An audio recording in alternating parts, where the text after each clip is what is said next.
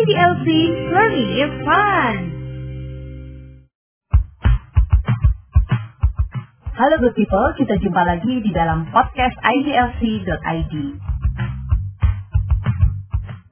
Halo good people, jumpa lagi di Ngopi Hukum IDLC. Saya dengan Nopi.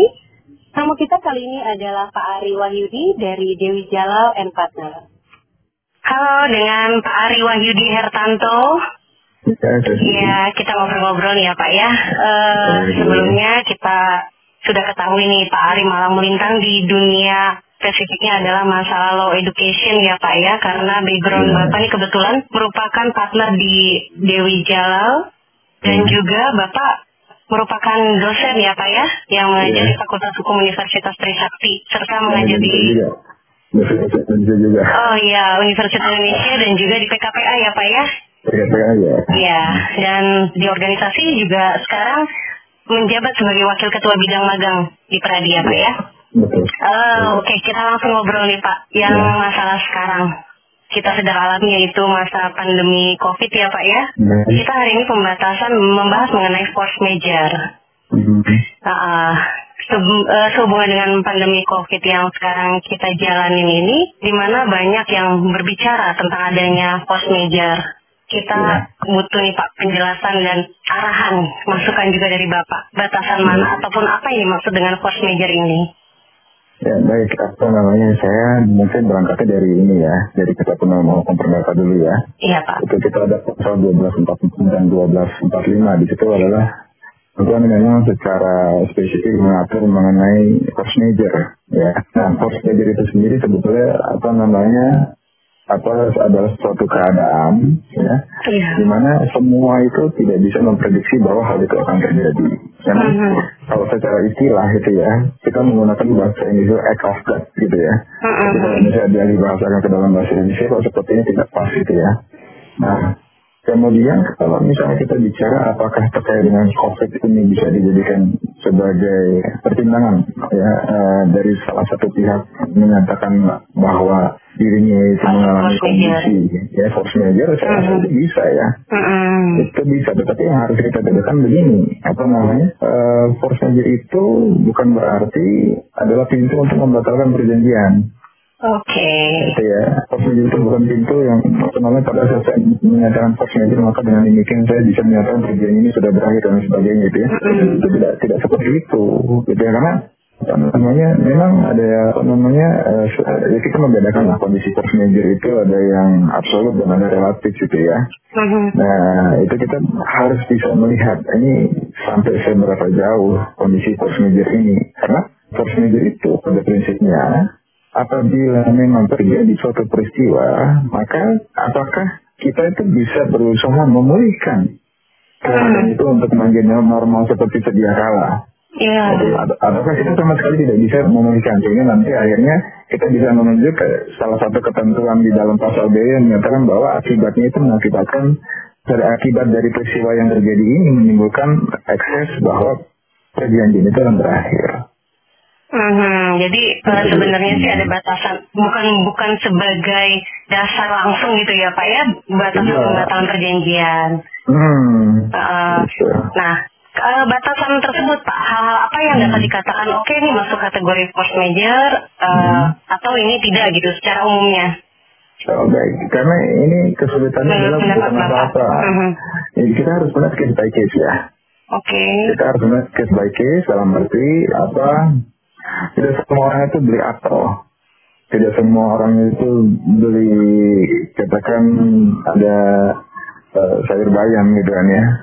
Tetapi ini kalau saya boleh sebutkan setiap kontrak itu, setiap perjanjian yang satu dengan yang lain itu pasti berbeda. Dia punya karakteristik sendiri. Hmm. Ya, kemudian dinamika pun berbeda. Satu sisi saya bicara ada utang kreditur dengan begitu, ada penyewa dengan pemberi sewa, ada pembeli dengan penjual, ya, kemudian ada pembiaya dengan apa namanya dibiayai, gitu ya.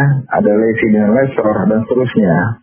Nah, di sini apa namanya kita ingin mencoba melihat apakah kondisi yang diklaim tersebut gitu ya e, memang bisa dikategorikan sebagai suatu peristiwa force major karena Di sini sebetulnya pada saat kita klaim, gitu ya, kita klaim bahwa oh, ini saya mengalami force major. Nextnya itu yang harus kita lakukan adalah, oke okay, apa dasar dari saudara mengajukan force major tersebut? Tolong oh. berikan kami bukti. Gitu. Apa namanya? Saya misalnya saya mengatakan kepada ibu, ibu tahu nggak kalau saya lagi sakit perut gitu kan ya? Iya. Ibu mengatakan eh, apa namanya, saya tidak tahu gitu. Tapi yeah. kalau saya sakit perut, akibatnya saya tidak bisa mengajar. Apa apa bukti kalau saya sakit perut? Nah, saya diminta untuk memberikan bukti-bukti tersebut.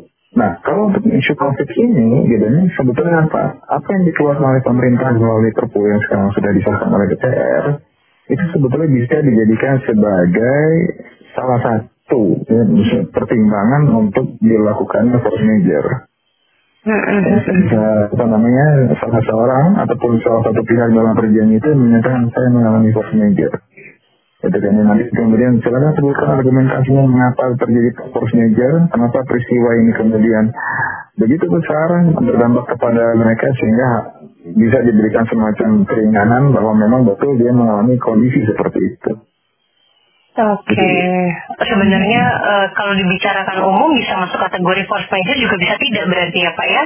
Seperti yang tadi Pak Ari sampaikan, uh, tergantung dari ini ya, apa poin-poin yang ada di perjanjian karena semua beda-beda. Oke okay, oke. Okay. Nah sekarang begini, uh, saya, saya saya berikan contoh sedikit ya. Boleh boleh. Misalnya katakan kita bicara untuk industri retail ya, industri retail yang seperti nah, ini baru saya mau masuk spesifik nih, iya lanjut uh, ya industri retail ya, karena kan uh, kita bicara ada untuk yang grocery ya, atau misalnya sayur mayur, gitu, hmm. ya, ada untuk kebutuhan sehari-hari gitu ya. Itu mereka justru mungkin secara apa namanya konsumen dia berkurang gitu ya tetapi dia bisa tetap mempertahankan bisnisnya. Tetapi kalau retail yeah. dengan masalah pakaian gitu ya, kemudian yeah. kita bicara tren atau misalnya buku-buku yang mereka jual buku toko buku itu barangkali bu ya, uh, mereka dalam kondisi seperti diberikan perintah untuk berhenti beraktivitas itu otomatis sulit. Kayak departemen store gitu ya saya kan mengalami kesulitan. Bagaimana mereka bisa menggaji? Bagaimana mereka harus membayar operasional listrik? Bagaimana mereka harus apa namanya membiayai keamanan air sampah dan sebagainya? Itu kan artinya apa namanya kenapa mereka klaim force apa force major? Karena mereka itu tidak mau dinyatakan sebagai pihak yang melakukan prestasi bu. Iya. Gitu ya. Mereka tolong jangan jangan katakan bahwa saya lalai. Hmm. Tolong jangan katakan bahwa saya tidak dapat memenuhi perjanjian. Dalam kondisi normal saya bisa menyatakan bahwa saya sanggup untuk melakukan perjanjian ini, tapi ini kondisinya di luar perkiraan hmm. saya. Di luar dari yang biasanya mereka hmm. lakukan aktivitasnya. Betul. Jadi nah. uh, dalam bisnis pun tolak ukur yang dapat dikatakan berdampak COVID atau tidak itu beda-beda ya Pak ya? Beda-beda. Bahkan kalau untuk yang bisnis apa tuh farmasi ya boleh saya sebutkan. lagi naik daun. Ya, naik daun. Dia mau gimana? Ya, dan, jadi saya tidak bisa mengatakan bahwa oke, oh bisnis sektor itu mengalami kosmetik itu tidak. Gitu Bu. Oh, berarti tidak secara umum. Oke, semua sektor kena enggak juga ya Pak ya, gitu kan?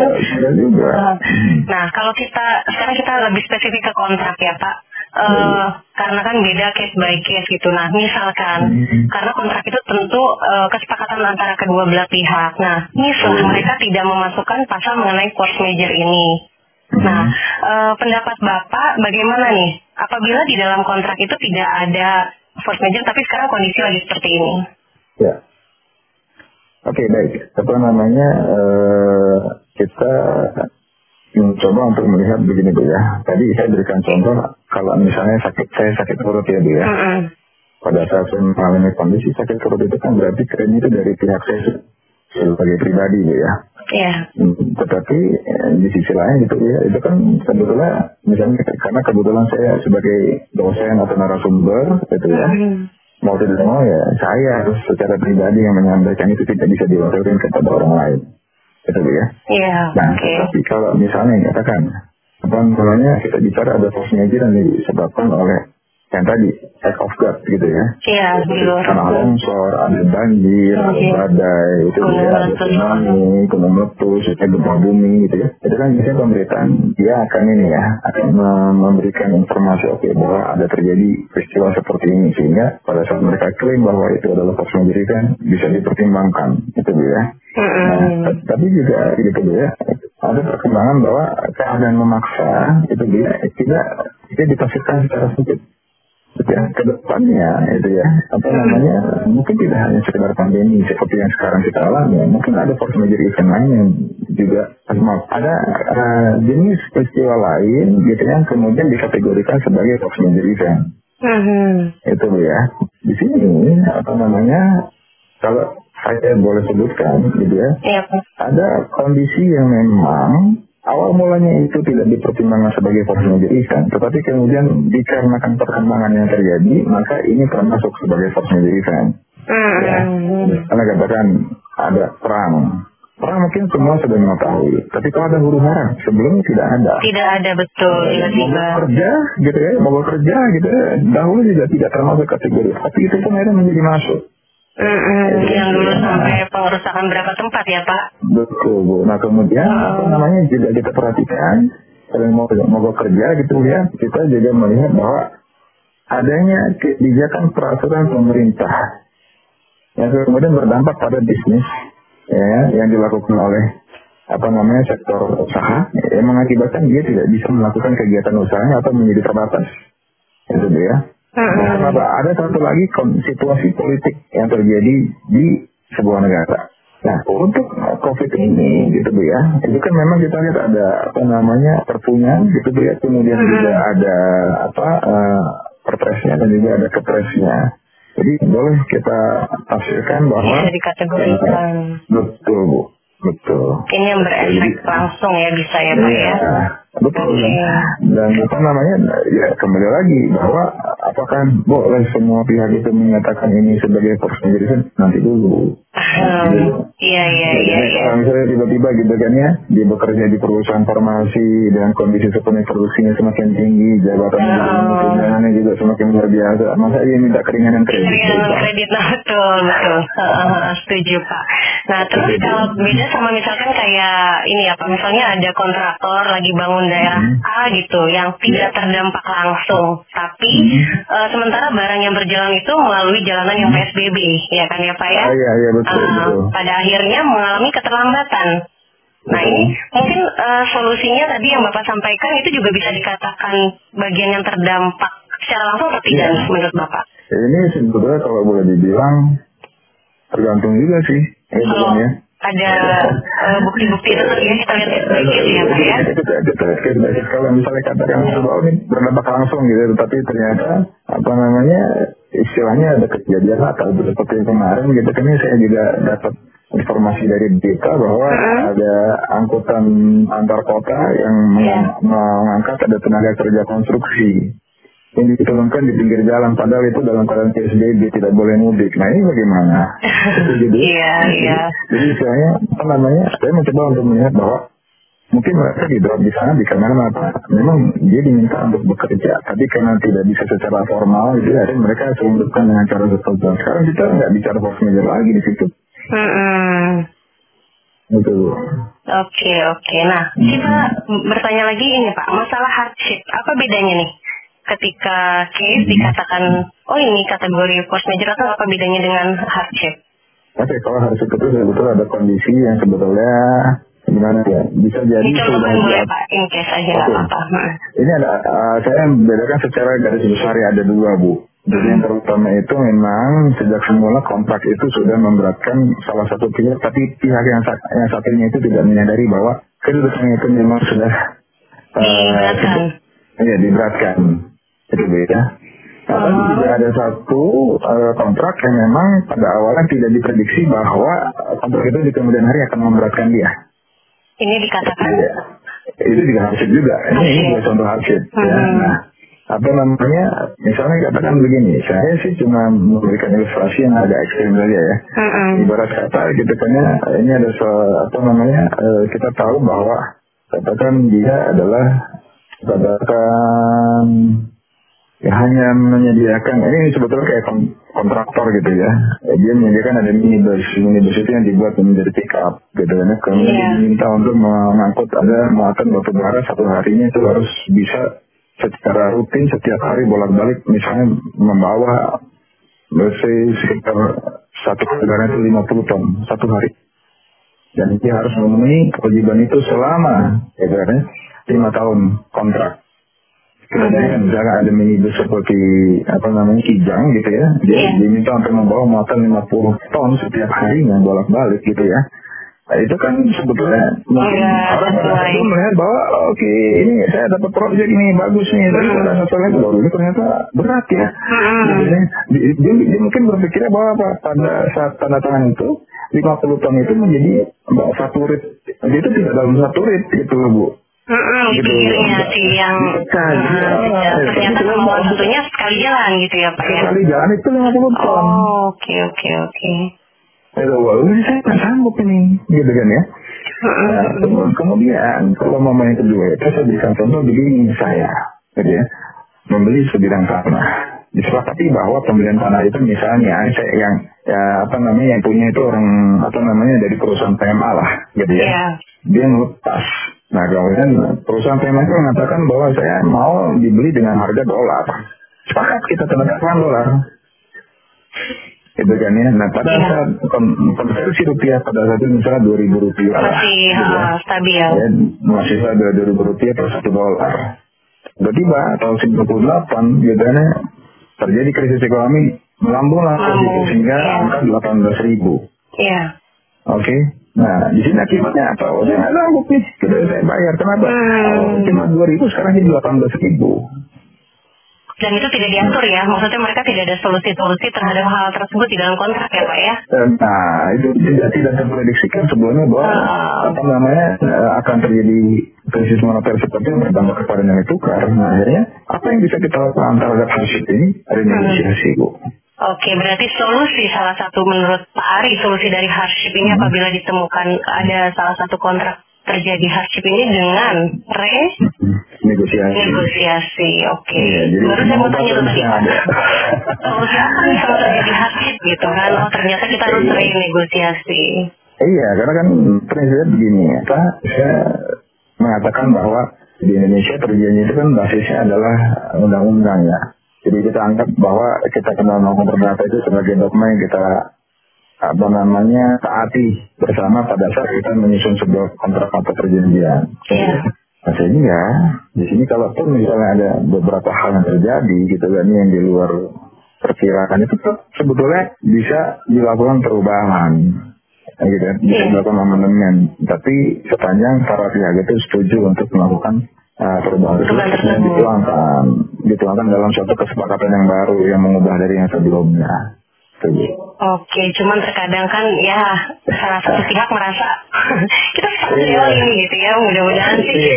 Jadi kondisi ini kan bisa ada yang arahnya ke bisa dinyatakan pun ke major, ada juga yang mungkin masuk ke hardship mungkin ya kalau di tengah jalan. Iya. Pada intinya tetap diusahakan ada renegosiasi ya Pak ya. Iya, betul.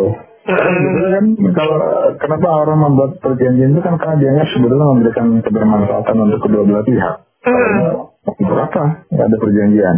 Ini fungsinya juga konsultan hukum seperti Pak Ariji. ya kadang kita orang awam ya Pak ya eh, merasa Iya.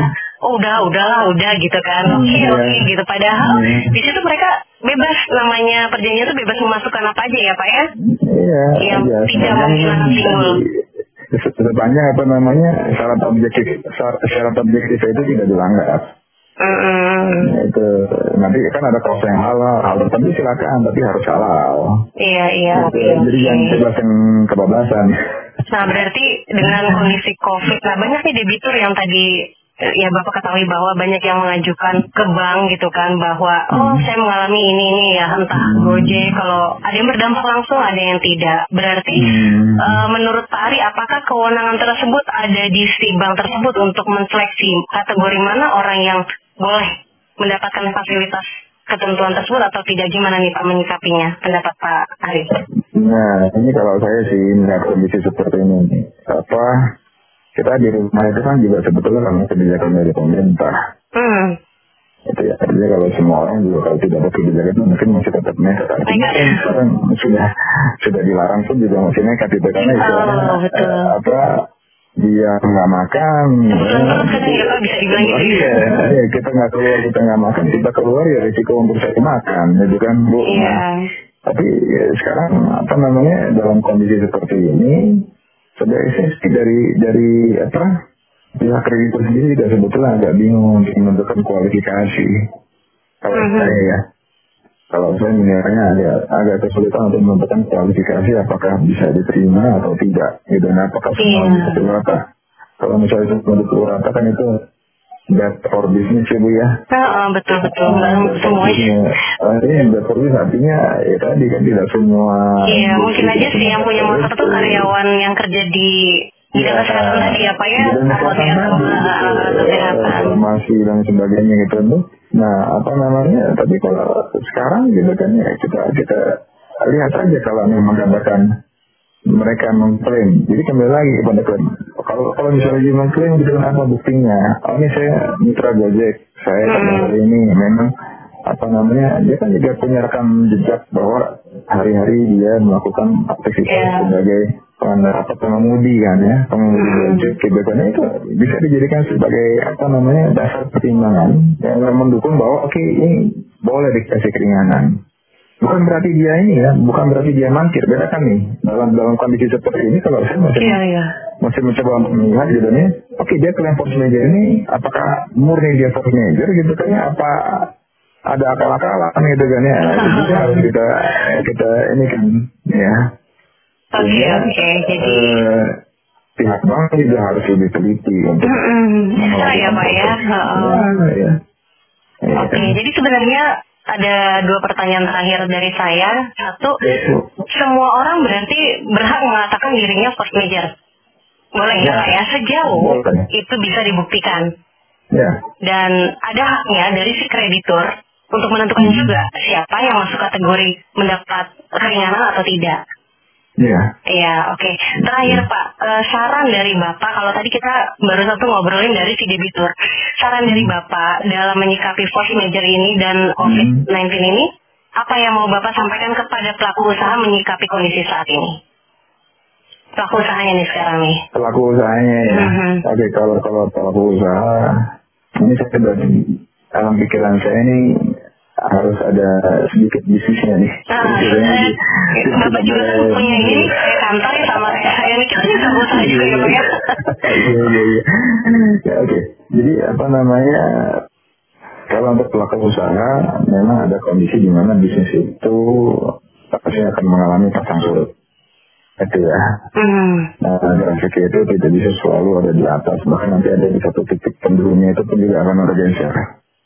Nah, yang bisa saya katakan adalah coba kita sikapi kondisi ini dengan tenang. Iya. Kita sikapi kondisi ini dengan tenang, artinya tetap menjalankan fungsi masing-masing dan apa namanya eh, kalaupun misalnya harus berurusan dengan masalah hukum, apa saya rasa juga hukum bukan sesuatu hal yang mengerikan, gitu kan ya Mhm. apa itu tetap bisa dijadikan sebagai dasar justru untuk memberikan perlindungan bagi kepentingan pengusaha gitu ya Mhm. dan dan di sisi lain gitu kan kalau misalnya kita berbicara bisnis gitu kan ada kalanya kita harus mengambil satu kebijakan yang tidak populer gitu kan tapi Iya. kalau misalnya kebijakan yang tidak populer itu tidak diambil itu nanti akan berdampak pada katakan bisnis itu sendiri Iya, Gitu. oke. Nah, saya rasa sih nah, itu yang bisa saya sampaikan sebagai apa ide ide ide besarnya. ini sekarang duduk sebagai ini ya pelaku usahanya.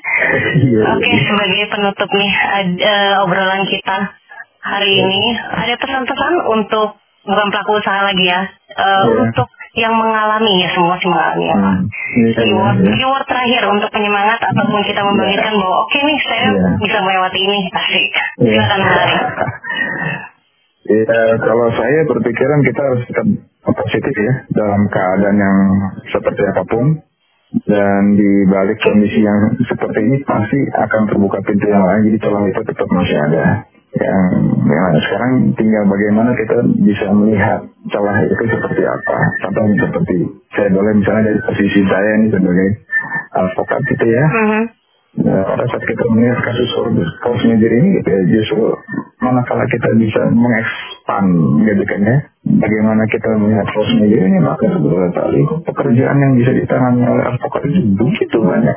Gitu Iya, iya, iya. begitu banyak gitu kan tadi artinya apa yang selama ini mungkin orang menganggap kecil bahwa major itu bukan sesuatu lah gitu kan ya Oh, belum terjadi lah gitu ya. Gitu ya. Oh, oh. tetapi justru kali ini gitu kan ya orang menjadi apa mencoba untuk mengkaji di dalam apa ini major Iya. kalau ikut samping ini bagaimana ini bisa loh istilahnya klaim ini nanti diajukan terhadap pemerintah gitu kan ya Hmm. Nah, ini kan berarti kita bicara bukan semata-mata bicara dari sisi perdatanya saja, tapi kita bicara hukum tata negaranya, administrasi negaranya, perundang-undangan kita juga harus tahu. Iya. Terus di, di situ artinya apa? Bagian ini contoh kenapa saya berikan seperti itu karena memang itu yang terkait langsung dengan profesi saya. Gitu ya. Iya. Jadi saya, saya bisa memberikan satu gambaran seperti itu. Tapi kalau misalnya katakan bankers gitu kan dari pihak pembiayaan, dari shipping company atau misalnya infrastruktur ini, saya tidak bisa memberikan ini tapi itu sudah bukan bukan ini karena bukan kompetensi saya untuk menyampaikan hal itu karena itu bukan bidang saya. Iya, oke. Uh, jadi dari obrolan panjang ini mungkin sedikit bisa saya simpulkan bahwa COVID-19 ini merupakan bencana, bukan bencana lah ya, ini semua merasakan secara global ya Pak ya, dan pemerintah pun sudah mengeluarkan beberapa kebijakan. Jadi bisa jadi nantinya apabila terjadi one prestasi ataupun hal-hal yang terhambat dalam proses kontrak itu bisa dibicarakan atau renegosiasi tadi ya Pak ya. Iya. Uh, belum tentu uh, bukan berarti perjanjian itu dibatalkan, tapi bisa Bukan berarti. diobrolkan selanjutnya. Iya, Gitu. iya. Betul, betul. Nah, apa namanya? Jadi dibedakan, force major itu bukan menjadi dasar untuk dilakukan pembatalan perjanjian. Gitu kan? Iya. Tapi kalau misalnya force majornya ini berkelanjutan dan memang itu bisa dibuktikan bahwa ini berkelanjutan sehingga kedua belah pihak mengalami kesulitan, itu bisa dijadikan pertimbangan untuk membatalkan perjanjian. Iya, intinya itu. Oke, jadi poin dari hari ini bahwa force major itu bukan sebagai batasan pembatalan perjanjian ya. Iya. Dan nextnya bisa uh, direnegosiasi kembali. Iya. Terima Iya. kasih waktunya Pak Ari. Terima Saya Novi diberikan kesempatan. Nanti next kita bisa ngobrol-ngobrol lagi ya Pak ya untuk hal-hal yang lebih menarik. Bisa kita Benar, terima bahas. Oke, Bang. selamat siang. Terima kasih Pak Ari. Selamat siang, Bu. Selamat siang. Terima kasih, Bu.